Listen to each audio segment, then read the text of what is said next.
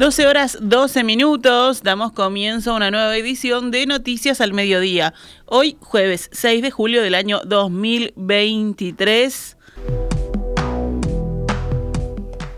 El presidente de OCE, Raúl Montero, dijo hoy en una reunión del Instituto Manuel Oribe del Partido Nacional que las lluvias de las últimas dos noches han dado tranquilidad al organismo para correr la emergencia unos cuantos días. Ya llevamos dos noches favorables eh, que nos han dado por lo menos la tranquilidad eh, como para correr eh, esa emergencia que teníamos unos cuantos días. Las, las, informaciones muy precarias que tengo ahora son también buenas, son auspiciosas. o sea que ya cayó agua en la, la cuenca, tengo la lluvia de Florida, me acaban de llegar recién. Las precipitaciones del martes y también esta madrugada del jueves eran esperadas por el gobierno para paliar la situación de Paso Severino, que tiene 1.117.482 metros cúbicos de reservas, un 1,6% de un total de 70 millones de metros cúbicos de agua que puede almacenar ese embalse. La situación que se ha dado afecta a más de la mitad de la población del país y es muy dura, agregó Montero. El presidente de OCE dijo que el desafío actualmente es triple, con problemas en el acceso al agua bruta, la potabilización y el transporte. El gobierno aseguró que la calidad del agua que suministra OCE en el área metropolitana no se modificará en sus actuales condiciones y garantizó que sigue siendo apta para el consumo humano.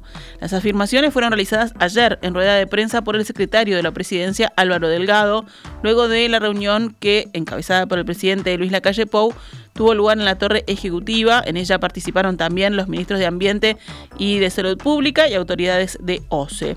El objetivo del encuentro era hacer una puesta a punto de la emergencia hídrica y de las obras destinadas a paliar esta situación. Delgado valoró la importancia de las precipitaciones ocurridas en la zona en las últimas horas, que, según dijo, plantean una situación bien diferente a la que existía días atrás, cuando se puso fecha límite a la duración de las reservas en la represa de Paso Severino no se va a modificar la, calidad del agua en las condiciones actuales. Y, obviamente que las, las maniobras que se han hecho, las posibilidades de trabajar sobre, sobre la mezcla, que la cual voy a, voy a explicar ahora, pero a su vez las lluvias del día de, ayer contribuyeron también a, esto. Pero bueno, darle esa tranquilidad a la, población, que la calidad del agua, eh, siendo apta para consumo humano y para todas las otras eh, situaciones esenciales de su uso van a seguir en esta situación igual que la que estamos en el día de hoy. Delgado dijo que se evaluará la evolución de la situación en las próximas 48 horas. El secretario apuntó además que las obras en el río San José, destinadas a asegurar un mayor caudal de agua dulce para la zona metropolitana, estarán listas en un mes. El último informe de OCE indicó que los niveles máximos permitidos de cloruro se superaron en dos de las tres líneas de bombeo que abastecen a la zona. En el caso del sodio, se superaron en una de las líneas. Las reservas de la represa de Paso Severino siguen en el 1,6% de su capacidad total y el consumo de agua diario en la zona metropolitana se mantuvo también en el entorno de los 511 mil litros cúbicos. Vamos con otras noticias. El fiscal Alejandro Machado decidió citar en calidad de indagados al ministro del Interior Luis Alberto Heber, al canciller Francisco Bustillo y a otros jerarcas en la investigación por la aprobación de un pasaporte al narcotraficante uruguayo Sebastián Marcet. También fueron citados de la misma forma la ex subsecretaria de Relaciones Exteriores, Carolina H., y el subsecretario del Interior, Guillermo Maciel, así como siete funcionarios de ambos ministerios que participaron en el proceso de entrega del documento. Las declaraciones se sucederán a partir del primero de agosto. Desde Fiscalía se aclaró que el hecho de que deban concurrir como indagados no significa que se presuma algún grado de culpabilidad, sino que se les permitirá comparecer asistidos por sus abogados. A pedido del ministro de Vivienda, Raúl Lozano, presentó su renuncia ayer el director nacional de Vivienda, Jorge Cereta, un funcionario de confianza de la senadora de Cabildo Abierto, Irene Moreira, anterior titular de la cartera. Hablando en rueda de prensa, Lozano dijo que estaba disconforme con el desempeño de Cereta. Yo tenía diversas observaciones con respecto al funcionamiento de él, con respecto a diversas atribuciones tomadas, tomadas por él, eh, en cuanto también a lo que tiene que ver con la celeridad de, diversos procedimientos.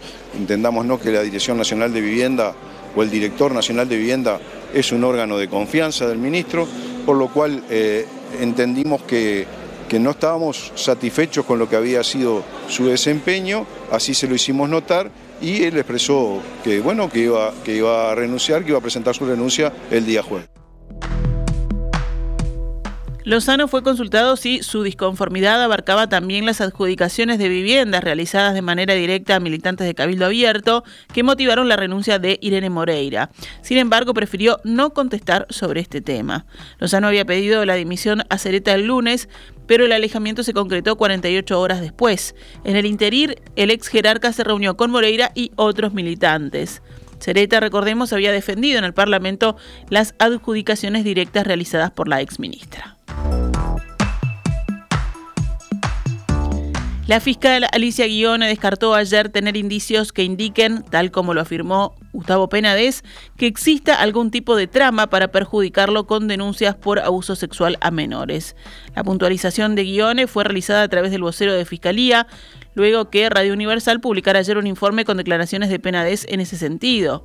Para descartar la existencia de una trama, la fiscal señaló que una gran cantidad de los denunciantes provienen de contextos sociales distintos, no se conocen entre sí, no tienen vinculación con Romina Celeste y tampoco con esta otra persona que tiene antecedentes por estafa. La fiscal también transmitió que tiene otros elementos probatorios, además de los testimonios recogidos. Penades había hablado de la existencia de una organización y apuntó específicamente a un joven con el que mantuvo relaciones, según su versión, cuando ya era mayor de edad.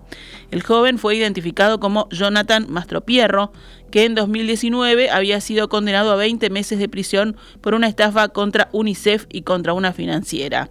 Mastropierro figura como denunciante de Penades como Mateo y fue individualizado eh, eh, para el informe de Universal por Romina Celeste Papazo, la autora de la primera denuncia contra el senador. Penades dice que la foto en la que se lo muestra en la habitación de un hotel de alta rotatividad y el video en el que aparece en un cajero automático fueron tomadas por Mastro Pierro en 2020. Al ex senador no le cabe la menor duda que el joven es una de las personas detrás de la trama. En una entrevista que publica hoy Búsqueda, Penades dice que entre las cosas que más lo ha golpeado de este conjunto de, de denuncias es lo de la minoridad. Afirmó, para mí es inaceptable la idea de mantener cualquier tipo de relación con niños de 13 o 14 años.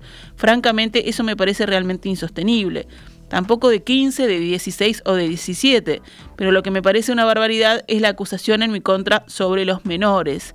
El legislador remarca que solo pensar en la idea de que lo involucren en una situación de abuso sexual de menores le parece absolutamente inaceptable. Penades dice que no ha recibido una condena social, que no siente la mirada reprobatoria de la gente y los vecinos mientras hace las compras en el supermercado o saca a pasear a su perro por las calles del barrio Parque Rodó.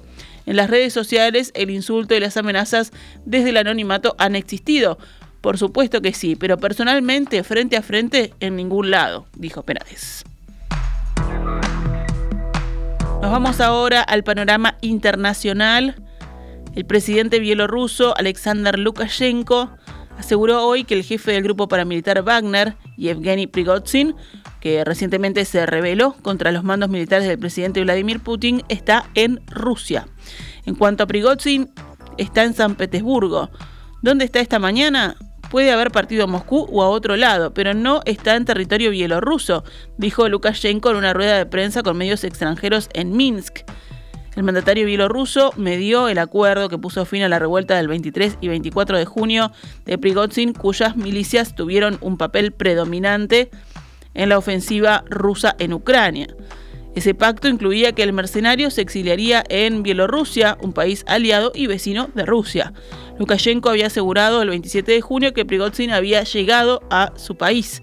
El portavoz del Kremlin, Dmitry Peskov, al ser interrogado sobre el paradero de Prigozhin, respondió no seguimos sus movimientos. Putin, que denunció a Prigozhin como traidor, dio a los combatientes de Wagner la opción de unirse al ejército regular, irse a Bielorrusia o regresar a la vida civil. El presidente de Ucrania, Volodymyr Zelensky, viajará mañana a Estambul para reunirse con su homólogo Recep Tayyip Erdogan, según reportaron hoy los medios turcos. Según el diario cercano al gobierno turco, Sabah, la reunión de los dos dirigentes estará centrada en el acuerdo para la exportación de granos ucranianos, sellado en julio de 2022 bajo la mediación de la ONU y de Turquía, que expira el próximo 17 de julio. Rusia dijo esta semana que no ve ninguna razón para prorrogar el acuerdo, ya que se queja de que otro pacto bilateral firmado para sus exportaciones de fertilizantes enfrenta obstáculos y que su sector agrícola está afectado por las sanciones de las potencias occidentales. El viaje de Zelensky se produce cuatro días antes de la cumbre anual de la OTAN en Lituania. Turquía, que es miembro de la OTAN, ha logrado desde el inicio de la invasión rusa contra Ucrania en febrero de 2022 mantener buenas relaciones tanto con Kiev como con Moscú.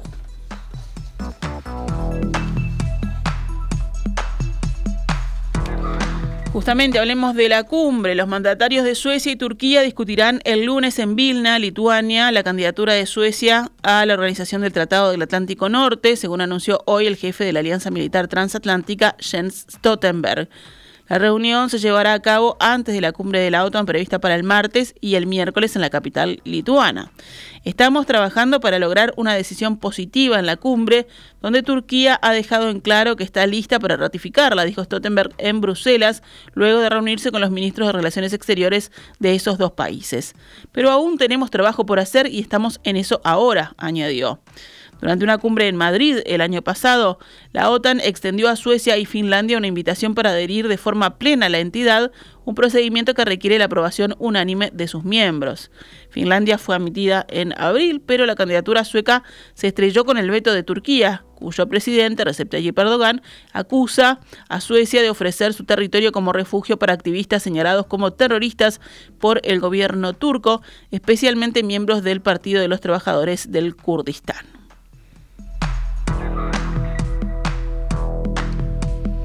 La actividad de las aerolíneas se acercó en mayo a los niveles previos a la crisis sanitaria, con 96,1% de la frecuentación del mismo mes en 2019, según anunció hoy su principal asociación. Esta recuperación fue impulsada por la demanda de pasajes de cabotaje. Según la Asociación Internacional de Transporte Aéreo, la IATA, la actividad de estas rotaciones, calculada en pasajeros por kilómetros pagos, uno de los índices de referencia del sector, alcanzó en promedio 105,3% del nivel de hace cuatro años. Mayo fue el segundo mes consecutivo en que la frecuencia de estas rutas fue mayor que antes de la pandemia. Las conexiones internacionales se recuperaron en mayo 90,8% respecto a los niveles de hace cuatro años, según la misma fuente. La asociación, que anunció a principios de junio que este año prevé 4.350 millones de trayectos aéreos individuales, cerca del récord de 4.540 que fue en 2019, se felicitó también por un índice de ocupación del 81,8%, el mismo nivel pre-pandemia.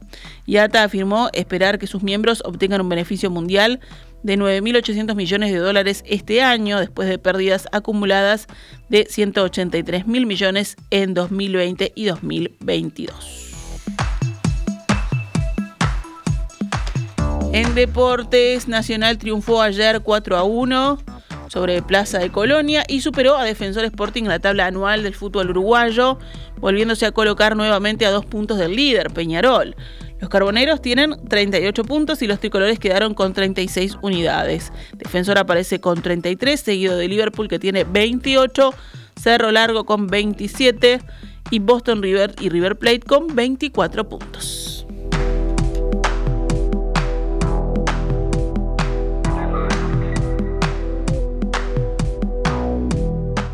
Nosotros nos vamos con las noticias al mediodía. Volvemos mañana pegaditos en perspectiva.